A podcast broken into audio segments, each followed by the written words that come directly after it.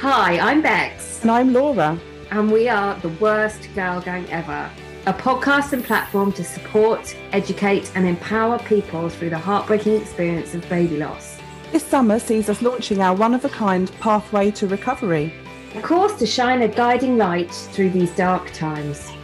To find out more, visit our website www.theworstgirlgangever.co.uk. Good evening, everyone, and welcome to the worst girl gang ever. This week we're joined by one of our favourites. Hang on. It's... When you say oh, good evening, people don't necessarily listen to it in the evening. It's been they? released in the evening, though. Can we yeah, not just get through one introduction without you might listen, something might kicking listen off? to it in the on their commute to work. Okay, all right. Hi, everyone. We hope that whatever time of day it is for you, that you enjoy this episode of the worst girl gang ever. Yeah. More than I'm about to. We're lucky enough to be joined here in the studio by our, one of our favourites, Laura. Hi, Laura. Laura not you. Yeah. now I'm a little bit scared now. Should I just be saying hello or good evening or? Oh fuck no! Say, say, whatever you want, and Laura will probably give you a bollocking if she thinks that you're that you're wrong. I'll just say hello then. Hi guys. Hi, it's great to have you, Laura P. Beyond, meeting yeah. Laura P. face to face virtually. Yeah. It's fantastic. We've been chatting for ages because I think that we started chatting because you called us dickheads or something yeah. Um, I think we've had a lot of banter like that that's uh, that's gone back and forth. Yeah, I mean, banter. yeah, we could like Shanta. Could have been really offended, but we weren't because we're not easily offended, luckily. Um, Either, no. luckily. and it went from there, didn't it? Our yeah, beautiful it friendship. Um, I just send you guys a message. Um, you always get back to me, and then obviously there's you know there's the serious side to to the support that you guys offer and you know and how you two met in the first place and the lifeline that you've you've been for for loads of people including me so um so yeah oh that's finally lovely. finally talking mm. finally found what we've been looking for now you know we're gonna love you more. That is remember a banger. isn't it a banger? banger? What happened wow. to the honeys? It's always what? been you. and I think they spelt their name with a Z at the end. Oh, of course they did. Yeah. Yeah, yeah, yeah. Um, so Laura, tell us a bit about how you ended up in this in this shitty, awesome but shit, but terrible, but awesome, but incredible, but shit group gang. Yeah, so um, I um, met my husband in 2013, um, and I did not know he was going to be my husband at the time. He was just someone where I worked. Um, he was the assistant head um, at the school that I got a job at. Um, and um, my dad had always kind of said to me, um, I was with uh, somebody when I started the job, and he was like, Oh, yeah, you know, he's lovely, but I just don't think he's the man for you. I just don't think he's going to be the man that you're going mm. to marry. And I was like, oh, cheers for confidence, Dad. Um, so I had a particularly good time at a previous school I'd been at. And I had actually applied to be cabin crew for British Airways. Um, nice. Totally different from teaching. Yeah. Um, and my dad said, um, oh, just just give teaching one last go. I don't want you to force you into it, but I just, I think you're such a brilliant teacher and blah, blah. Anyway, I saw this job advertised and it was to cover uh, teachers when they have their time out of class. So it's called PPA, so planning, preparation and assessment. Um, and it was just working in the afternoons. And I thought that might be a really good way to get back into the whole teaching malarkey. So applied for it, got the job, and on my interview was the first time that I that I saw um, my now husband. Um, and that evening, my dad actually passed away, um, and it was just when you look back on it now and you kind of look at little things that have happened and you know things that people said, and then you know I just yeah. So it was it was a bittersweet time really because mm. it was an amazing job. Um, so so yeah, so kind of fast forward a few years and um, I was working somewhere different. Um, we decided that because we were going to get married um, and I was going to change my name, um, it would be easier for me to look for another job. And I was looking for a little bit more of a challenge at the time anyway. Mm. So I um, uh, got a different job. Um, Neil continued uh, where he was, and we moved in in 2016, got married in 2017. Um, and unfortunately, I got made redundant from that school that I, I had moved to um, because it was turning into an academy. My role just wasn't going to be there anymore. So I applied for um, a special needs job um, as a teacher at a local charity and was really fortunate enough to get the job. But in changing jobs, you then kind of look at the maternity leave and you're like, Yeah. right, okay, so need to be working for. It was something daft like I needed to have been employed for a certain amount of weeks and then a, a certain amount of weeks to my Mm. due date. We calculated it that we couldn't start training until April 2019. And that in like- that in itself, because I know a lot of people struggle with this, the whole work thing that when you you, you do end up planning things round a baby that hasn't been conceived yet, don't you? So Yeah. when Yeah. you leave, we've said this a lot, but when you decide that you want to have a baby with someone, you kind of leave this life that you've been leading whereby you go for the promotions or you go and get that new job or you, you leave that almost carefree attitude and you start down this road of like okay well in 50 i have to be 15 weeks by the time i announce it so and then you work back and it's just like this horrible limbo isn't it that you never Mm. quite know where you're going and then you start going well okay well if i if i say sod that and i will just go for it then i'm bound to be pregnant. And then you kind of start compartmentalizing your brain into doing like i know that i need to be sensible because we can't afford to have a baby if i haven't got a job. Yeah. but at the same time i know it's sod's law. I must i'm much more likely to be pregnant if i just chuck everything into the wind and go hey And then it's laughable when it doesn't then- happen, and you think, God, we've been being careful Yeah. because we weren't able to try until this date, and then it still takes another Yeah. five years anything it's to just happen. such a head fuck isn't it Yeah, Yeah, it really is. And I think, um, especially with teaching as well, I mean, we weren't going down the assisted conception route at the time because Neil already had two, two girls. Um, when we got together, they were nine and 14, 13, something like that. Um, Okay. The youngest one has just turned 16 and the oldest one is at university. oh Um, right so they're not they're not not really kids anymore we're not No. children I've gone for the older man. I'm shopping in the geriatric section. nice silver Uh, fox Absolutely no, he- and and probably since being married to me, he's even a little bit more silver than he was before. um, so yeah, so I thought I've kind of always done uh, running and events like that. So I thought, "Do you know what, this is perfect timing. I'll do the Manchester Marathon. We hadn't been using any contraception anyway. We'd been using like kind of just the red day, green day thing, um, you know. So we hadn't had anything foolproof, but it hadn't happened. That's fine.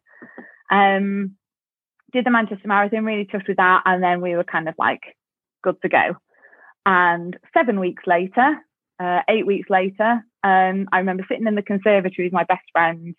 And we got pissed. Um, started off on the gin to warm up a little bit and then descended into the wine.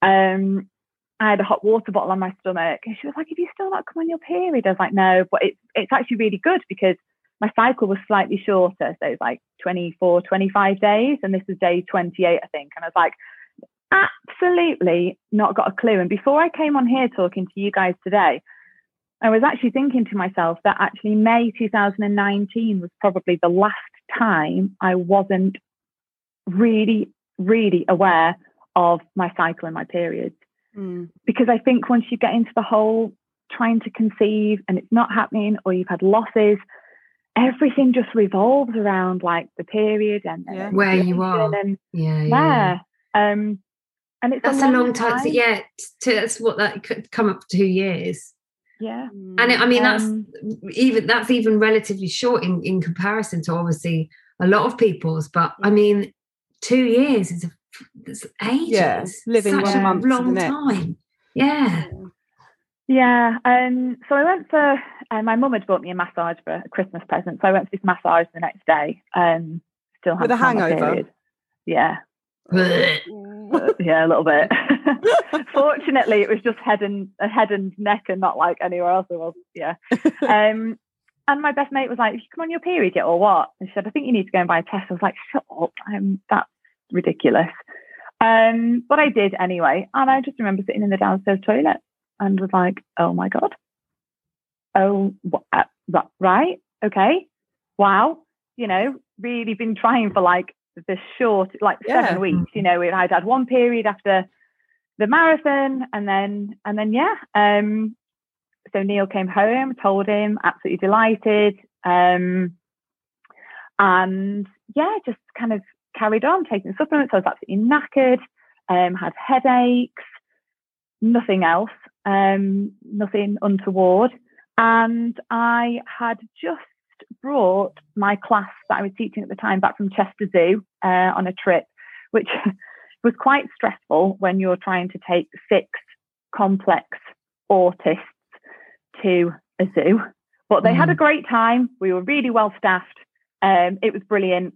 Um, I got home that night and felt a little bit odd. And I was um, I was nine weeks, and I'd had to tell work really early on mm. because the complexities of the children that I taught were such that you had to have risk assessments for kind of behaviors and and not putting yourself in situations like you might get kicked or hit that kind of thing. Yeah. Um, so they all knew we'd had my mum's birthday where we told my mum and my brother. Um, and I just woke up the following day at, I think it was five to four in the morning. And I instinctively had gone to bed with stomach ache, but it didn't feel like stomach ache. But I think when you've not had a loss, you, you just don't think that it could be that, you know, it just, it didn't even factor in.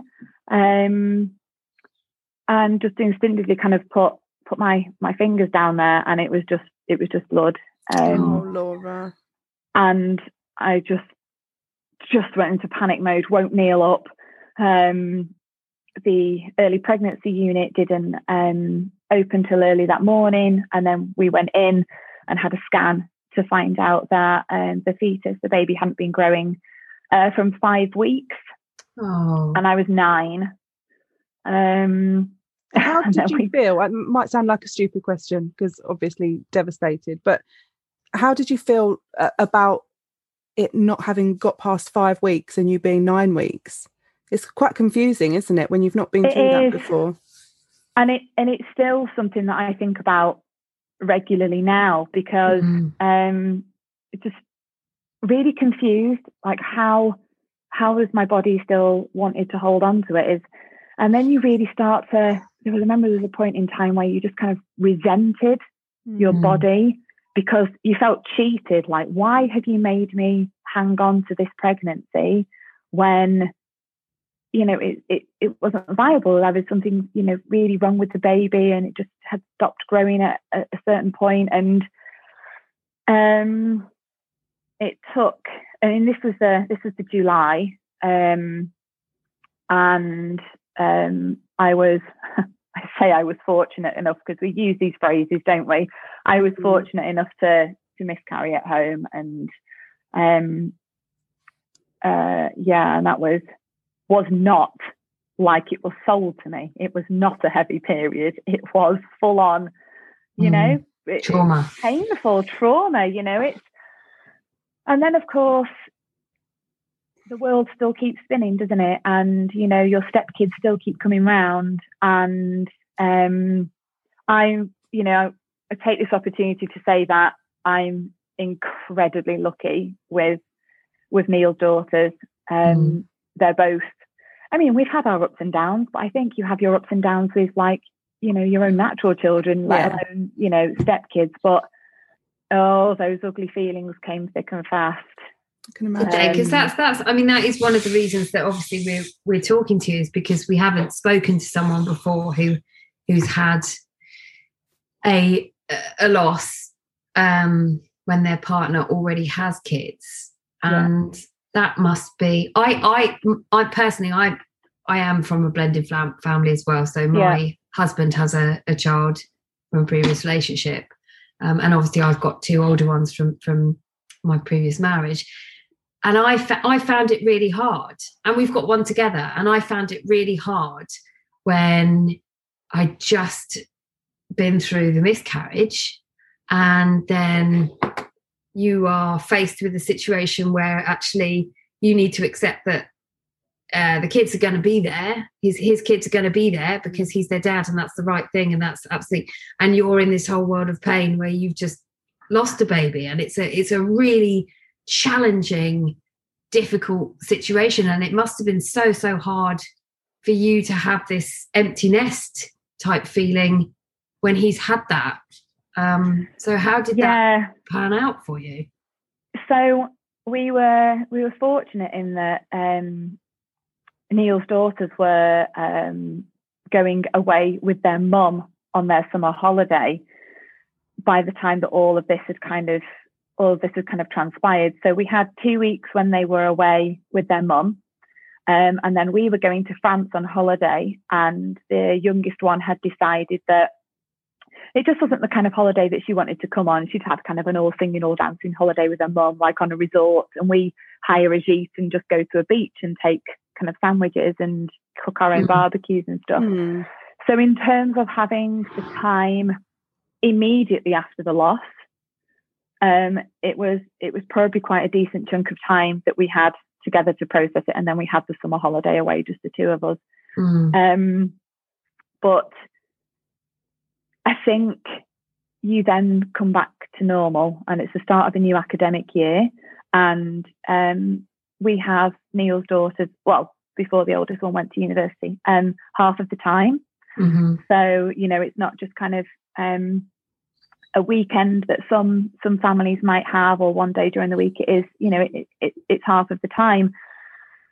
And I I was never ever awful, but I know now that I really distanced myself. Mm. Um, and we have a really good relationship. Um, I remember when I first, very first time that I that I met both of them, and the oldest one was a little bit more quiet and reserved, a bit like her dad, really. And the youngest one was just chatting away, and at the end of it, she went, "I really like you. You make my mm. dad hmm. smile." Oh, that's, oh, that's nice. Um, and I think that was probably the first point where I thought, "Oh, I'd, I'd quite like a little person with with oh, this man. You know, I'd yeah, quite like." Yeah and especially when you know you know that the two children that that Neil's got um you know happened really easily pretty quickly really yeah. easily not complicated mm. you know there's all that just yeah shit and how did you feel about their mum so we um didn't have well, we just didn't have a relationship really. You know, if Neil mm. would go and pick them up, he would go by himself. There'd be no reason for me to go. Um, and uh, you know, if if if the girl's mum was ever coming to drop them off, she'd just kind of you know pull onto our driveway, drop them off, that kind of thing. Um, I am still jealous. Yeah, oh, sure. and I will and I will say that I'm you know that I'm that I'm jealous, and I'll probably be quite open about open about my feelings really about it all. How can you not be though? Yeah. I mean, I think it's yeah. impossible not to be. She's got and and had what what you desperately want right now. Um yeah. Yeah, just don't beat yourself up for that. Yeah, for sure. And yeah. how is so the relationship between is it, is it all quite amicable? Yeah, yeah, it so that makes now. that must um, make it yeah. easier, I guess. Yeah, I think it was harder to begin with because we ended up buying the house that they lived in together. I mean, I, I can't imagine how how hard it must have been. But one of the reasons why we did that was so we could fill it with a couple of little people as well mm. as having room for for Neil's daughters girls, that yeah. were that were already around for the girls. Um and yeah, so I mean, if she comes to the front door now, we'll have a chat and what have you. It's actually been a lot better since lockdown because I think we bought them kind of some Easter eggs. They couldn't leave the house because they were isolating for one reason or another. You know, back when it first happened and everyone was just so scared. Um, yeah, but it's they. We decided not to tell the girls um, about about the loss, um, and I can't imagine they'll listen to this podcast. But you never know that their mum might have friends that listens to it, and that's fine. You know, and they say they still don't know. no, and I think it just comes from a place of just being really embarrassed. It just you you feel like you can't do the one thing that you were put on the planet to do. Mm. Um, and like when you have a birthday and you get cards saying to a wonderful daughter, to my amazing wife, mm-hmm. you know, to my best friend, blah, blah, blah. There's that gap on the fireplace that doesn't say, you know, to my mum mm-hmm. that she that she does have. So she so, so the, you didn't tell um the girl's mum either? No, no I um okay. and I no, it's a tricky one, really. And I think it was just Neil was amazing with it. He just said, whoever you want to tell and however you want to tell them, you know, even if that's a couple of years down the line. And I, I you know, we said, well, you know, when we have one, we'll we'll tell them what that period in time was about. Because I imagine yeah. the youngest one was quite confused as to like, well, you know, why did why did Laura withdraw a little bit and what was going on and and what have you. Um, but no, we didn't. I think maybe I thought I'd get a serve you right. Um, I didn't mm. know. I wasn't in a place where I was mentally strong enough to receive anything other than yeah. Nice yeah. words and comfort, really. Um, but Laura, probably also, you probably assumed that it would happen quite soon after. So, okay, yeah. we've had we've had this miscarriage, but we're going to have another baby soon and yeah. it'll it will be fine. Yeah. Oh, you're really fertile after you've had. Oh, at least you can get pregnant. Yeah. And also, the other thing is that you know, if you told the girls, I imagine, and, and their mum, I imagine there would be a certain part of you that would feel under more pressure because yeah. as soon as you told them that you've had a loss, they will then know that a baby is on the agenda for you, and then, you know, kids aren't aren't exactly subtle no, no. And so Some adults it would be, aren't either. No, no. And then it would be, well, are you pregnant now? Are you when are you? So when are you going to have a baby? And and that's just adds another sort of facet to the whole to the whole grieving process, doesn't it? To be sort of constantly reminded by a child that you don't have a child. Yeah. And I remember when we went to France, um, might have been just after we'd, or the year after we'd got married. Um, and Neil and I must have made some comments about, oh, blimey, what would it be like if we were trying to pack a baby seat in this car as well with all of the clothes and we take a barbecue and, you know, that kind of stuff. And then I must have said some other comment. And I remember the youngest one being really, really quiet one day. She wanted to be next to her dad all the time when we were in the sea. She wasn't, she would give me kind of one word answers. And I kind of, we got home and I just went, look, what's wrong? And she just burst out crying. I said, let me go and get your dad. You don't have to tell me. So I went to go and get Neil and he came in. And she just said, You don't need another baby. You don't need to have any more babies. There won't be any love left for me if you don't have Aww. any.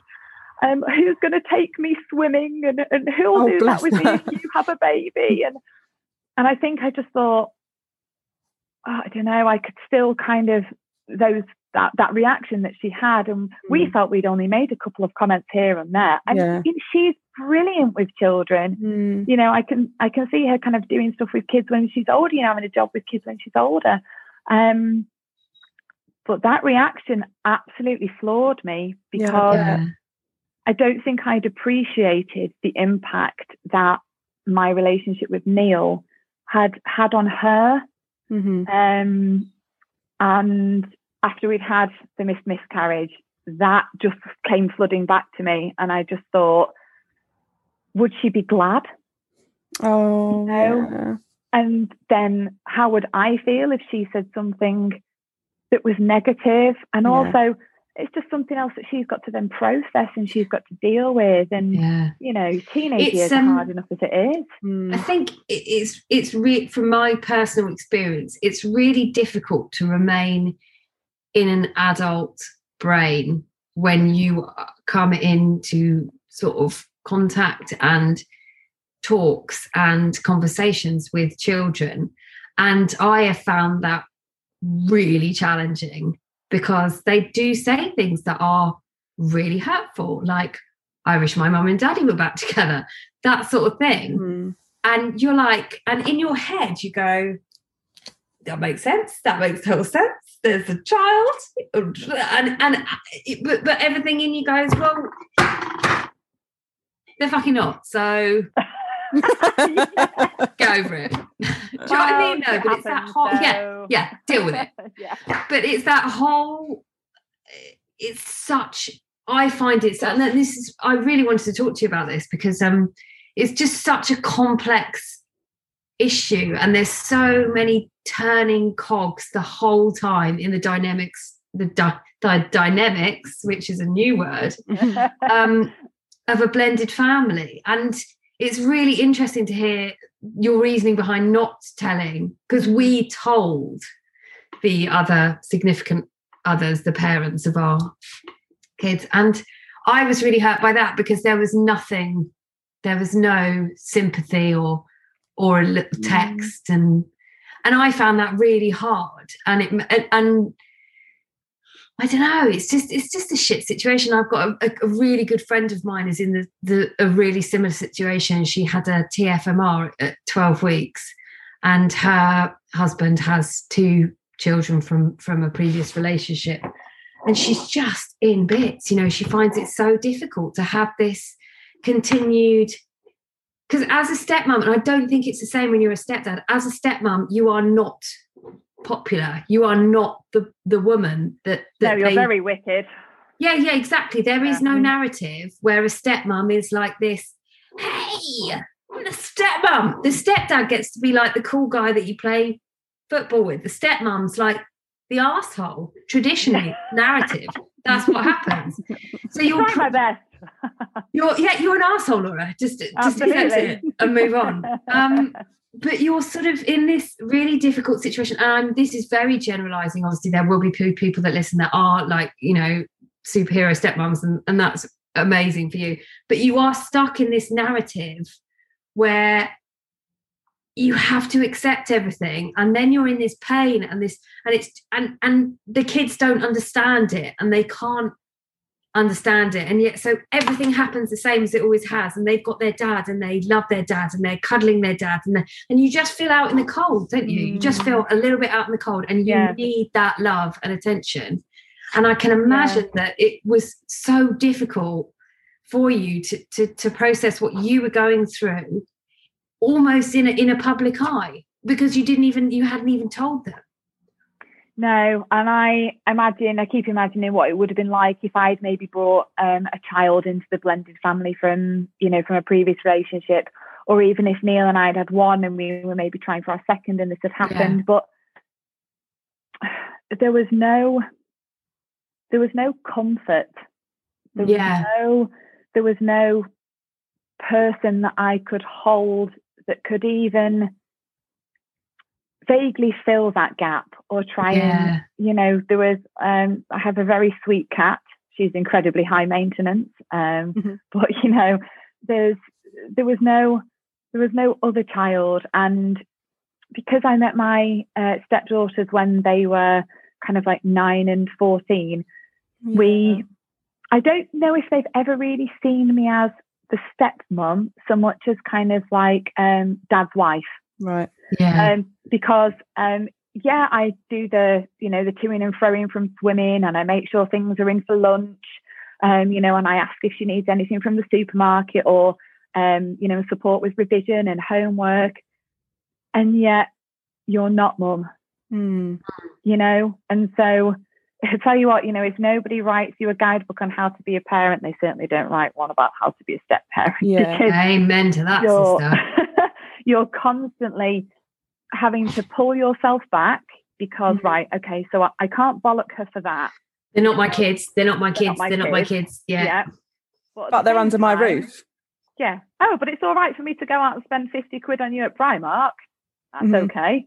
But i can't and so it's god it's just this constant balancing act. Yeah. and then you've on top of that you have this overwhelming sadness and jealousy and um failure yeah I shame Yeah, didn't want course. anyone to know that I had failed. Mm. I didn't want the girls to know that I'd failed. I didn't want their mum to know that I'd failed.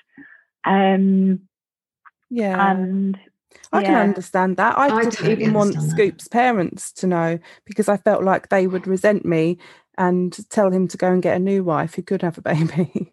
Yeah, yeah, I think It's people so- who are not yours, mad, you know, your family, your friends, you can sort of trust them with this delicate, this Yeah. delicate subject. But for people who are, uh, for me, it sort of feels like on the other person's team. Not that it's like that, but that's how my paranoia affected me when I was going through it. I just didn't want anyone on his team to know because I thought they would just be like, well, she's not good for anything. Get rid yeah, of her. absolutely, yeah, absolutely. It's so sad, Um, isn't it? Because when you when you explain it like that, and I totally see it like that, and I totally see what you're saying, Laura, other Laura. It's just this whole. it's fuck. It's mental though, isn't it? When you say it out loud, Yes. like Laura, you're Yeah. smiling. Top, top, top left, Laura. You're Who's smiling. top left? You. Me? Yeah. You're on the top left of my screen. Oh my god, this is confusing. Laura B, you're you're smiling because you know it sounds mental. Like Yeah. I didn't want anyone on Scoop's team to know that I'd had Yeah. a miscarriage. Like it is mental, but that's My mother-in-law is so works. supportive. She's so supportive. But yeah, it's paranoia. That's what happens though, isn't it? You change. You cease to be like yeah, able to be reasonable and Yeah. grounded, and then you turn into a mad woman. Did you, Laura P? Laura, did you um at any point resent the girls because uh, like we're talking about ugly feelings we know that you didn't you wouldn't in- Yeah. in, your real head but like I don't think I resented them. I think Mhm. I resented how easily they were conceived. Yeah. and the situation as a whole Yeah, especially when you know you're talking to your partner and you're talking about how they felt about their previous partner or their previous marriage, and you know that you've got something totally different, and you know that, um, yeah, it's, and you think to yourself, well, hang on a minute, we're like properly in love, and Mm. then you just realize, you know, in the words of Tina Turner, what's love got to do with it? Absolutely Mm. nothing. You know, it's biology and it either works or it doesn't, or it, you almost feel like kind of their mum has this kind of smug aura about her. And she doesn't. She's No. lovely. Like, she, yeah. absolutely that's does not. feel. Mm. she's, you know, she's never once said anything mean or nasty. Were you able to speak to Neil about your ugly feelings? I think I had to because I wasn't in a very good place. Mm. Uh, and when when it initially happened, I think we were. Um, I don't think the girls were due to go on holiday for about four or five days or something. And I just turned to Neil and said, "They can't be here. I, I can't." He went, "Yeah, totally understand. It's fine. I'll um, Oh, I'll just ring and I'll just ring and say that you've got a really bad stomach bug and it really wouldn't be a good idea to come round. You know, he's I think he's probably typical.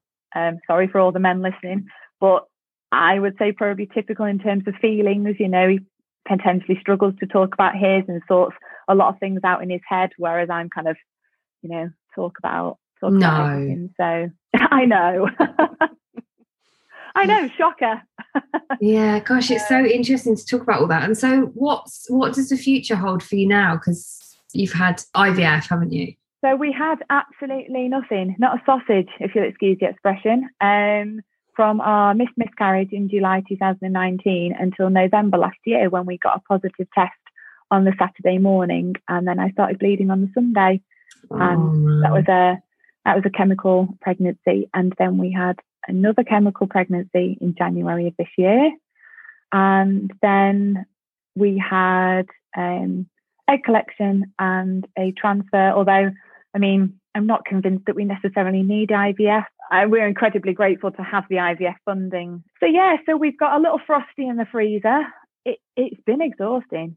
It's Yeah. been absolutely fucking exhausting. It's you know, when I think back to the timeline, you know, we're not in 2020 anymore when I can say, oh, I had a missed miscarriage last year.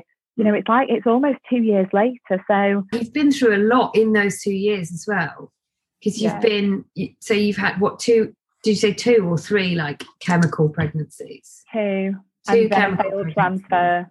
a failed transfer Yeah. a missed miscarriage and missed miscarriages as well i think the emotional obviously we're not comparing anything but i think the emotional um, impact of a missed miscarriage with all the ugly feelings and all the shitty thoughts about your body and your you know, all that stuff. It's, it's wearing it's tiring. And yeah yeah, you and that's just that's the one that's still um that i still struggle with. I've had Mm. counselling and i've got you know supportive friends and family but that's the one that i kind of always think about when it might be coming up to a due date or when it might be mother's Yeah. day or christmas and that kind of thing and that's not to say that we weren't devastated by the chemical pregnancies we were because you see that positive test and you think it's game on and you think it surely can't happen again yeah yeah you think this surely is it you know, this is this is it. You know, this time we've worked really hard on our health and our nutrition. You know, this must be it. And I think people, apart from kind of my my mum and my brother who know about the assisted conception,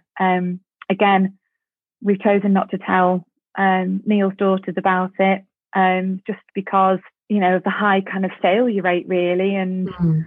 um, That must be more challenging to keep to yourself because you've got to take all the drugs yeah, yeah. and the anxiety leading up to it. I remember having my um oh the one that you have to keep in the fridge, and I put it in a shortbread biscuit tin. and he looked at me and went, "She's going to be in that tin thinking it's shortbread, you know." and I was like, "Well, anyway, she she Keep didn't say shortbread in the fridge. yeah Yeah, what is that about I don't keep shortbread in the fridge. That's what. Uh, that's what the, I think. Maybe she thought I'd done some like baking at the weekend or something. Oh, but whether right. she'd been in the tin or not, she hadn't said anything. Right. Uh, bless her. But I think that Neil's parents and the girls, and I'm not sure whether Neil's ex even gives it any thought, but I'm 37, which I know is I young it's really you know, young old. it's really young exactly, exactly. Mm-hmm. But I think they think that you know that that ship has sailed. I remember um, the oldest one coming back from uni a few months ago, and we were sat around the dinner table, and we were talking about Neil's middle name and how it's his dad's middle name, and his it was his granddad's middle name as well. Oh. And she just kind of turned around and said, "Oh yeah, well, looks like you're stuck with that name because no one else is getting it, are they?" oh. and you go and you think do you know what i i maybe would have made a comment like that at, at 20 Yeah. because you're just so blinkered to anything else but it absolutely Stung. like was like a dagger Yeah. um, and neil just kind of looked at me and fortunately we'd finished eating and i was like i was like do you know what i'll find the table you carry on talking to the girls because it's not often that we're around together and i just Mm. went into the kitchen and had a bit of a silent cry and Oh, bless you. swept up those tears and acted acted like you know it was there was absolutely no malice behind it at No, all course but i think well there's no like No. there th- these girls you know whereas this has been your life for two years these girls don't know anything about it No. they, they know nothing of the loss they know nothing that you, you're trying for a baby they know nothing about it so No. But it feels like they're taking the piss out of you. yeah yeah yeah yeah. Even though they don't don't know. fuck off with your Yeah. Comments. Yeah. yeah Oh. Say that hideous middle name will be our child What is it? no oh i really like it it's spencer Oh, I it's that's all right right. frank spencer he was a good lad wasn't he i really like Yeah. it in fact when he's Clumsy. a bit- bit clumsy yeah bit accident prone um, so we're kind of at a point where we're just trying to enjoy just being us Yeah. and are you trying are you are you trying that like naturally yeah Or- rabbits are you yeah okay yeah, yeah we rattle every morning with all the supplements we're having, and when I thought you meant like the the the, the bed, just Oh. rattle the ball. Headboard. Every, yeah, bloody hell. well, you know, well. swinging from those chandeliers and all that. oh, like uh, yeah, obviously everyone who's uh, trying to conceive will know that it's all about the passion Absolutely. and the romance and the swinging from the You're not chandelier. at all. chandeliers. Well, anyway, Anyway. this is this has been such so lovely to chat and the IRL as far as IRL is going to be as far as it goes. For a little while. until our Christmas party. Absolutely. And Yeah. then we're going to get some honeys on the tunes. Oh, yeah. finally found what I've been looking Maybe for. we could do karaoke Fuck no. because we have got beautiful voices. What you could Absolutely. Mulan. Fuck yes. Let's Let's get down to business to defeat The honeys. to defeat the honeys. On that Yes, note, we're doing it. we are doing it. Laura, you so much for joining us. to you. Yeah, and thank you for being so honest Thank and open you. about, you know, all your shizzle that's gone down. Well, hopefully there are, well, not hopefully, but kind of people out there that, you know, have got stepkids and Oh, there you know, are. had loss and it's not, you know, it's it's hard. It's but, you know, onwards and forwards and um yeah, we just kind of see what the future holds. Yeah, we'll keep in touch, won't you? Good luck with the triathlon. Yeah, good luck with the you. triathlon. But yeah, Yeah. thank you for having me on. It's been it's been quite therapeutic actually. Good. Thank Good. you. We only charge twenty pound an hour. It's quite cheap. Yeah, so we'll send across our bank details. Invoice. Amazing. Cool. All right, Laura, we'll take care, won't you? I will. Yeah, I Cheers, will. I will. Thanks. Yeah, not you. God, I'll probably speak to you in about five minutes. uh, over and out. Cheers, Over and out. Bye. Yeah, Bye. Thank you so much for listening to this week's episode of the podcast. Don't forget to subscribe, rate, and review, and we'll see you next week. And to find out more about our pathway to recovery, please visit our website. Hi, my name is Kaye Adams, and to be honest, I'm not so good with the ageing process, so I enlisted my old chum, the filter free Cara McKenzie, to advise. Could you imagine being a porn star? The room would need to be really hot for me to strip off. To be honest, she's not much help, but she is rather amusing. And along with some great guests Jo Brand, Andi Oliver, Anton du Beke, Ruth Langsford, and Craig Revel Horwood, darling, we are learning how to be 60. Listen wherever you get your podcasts.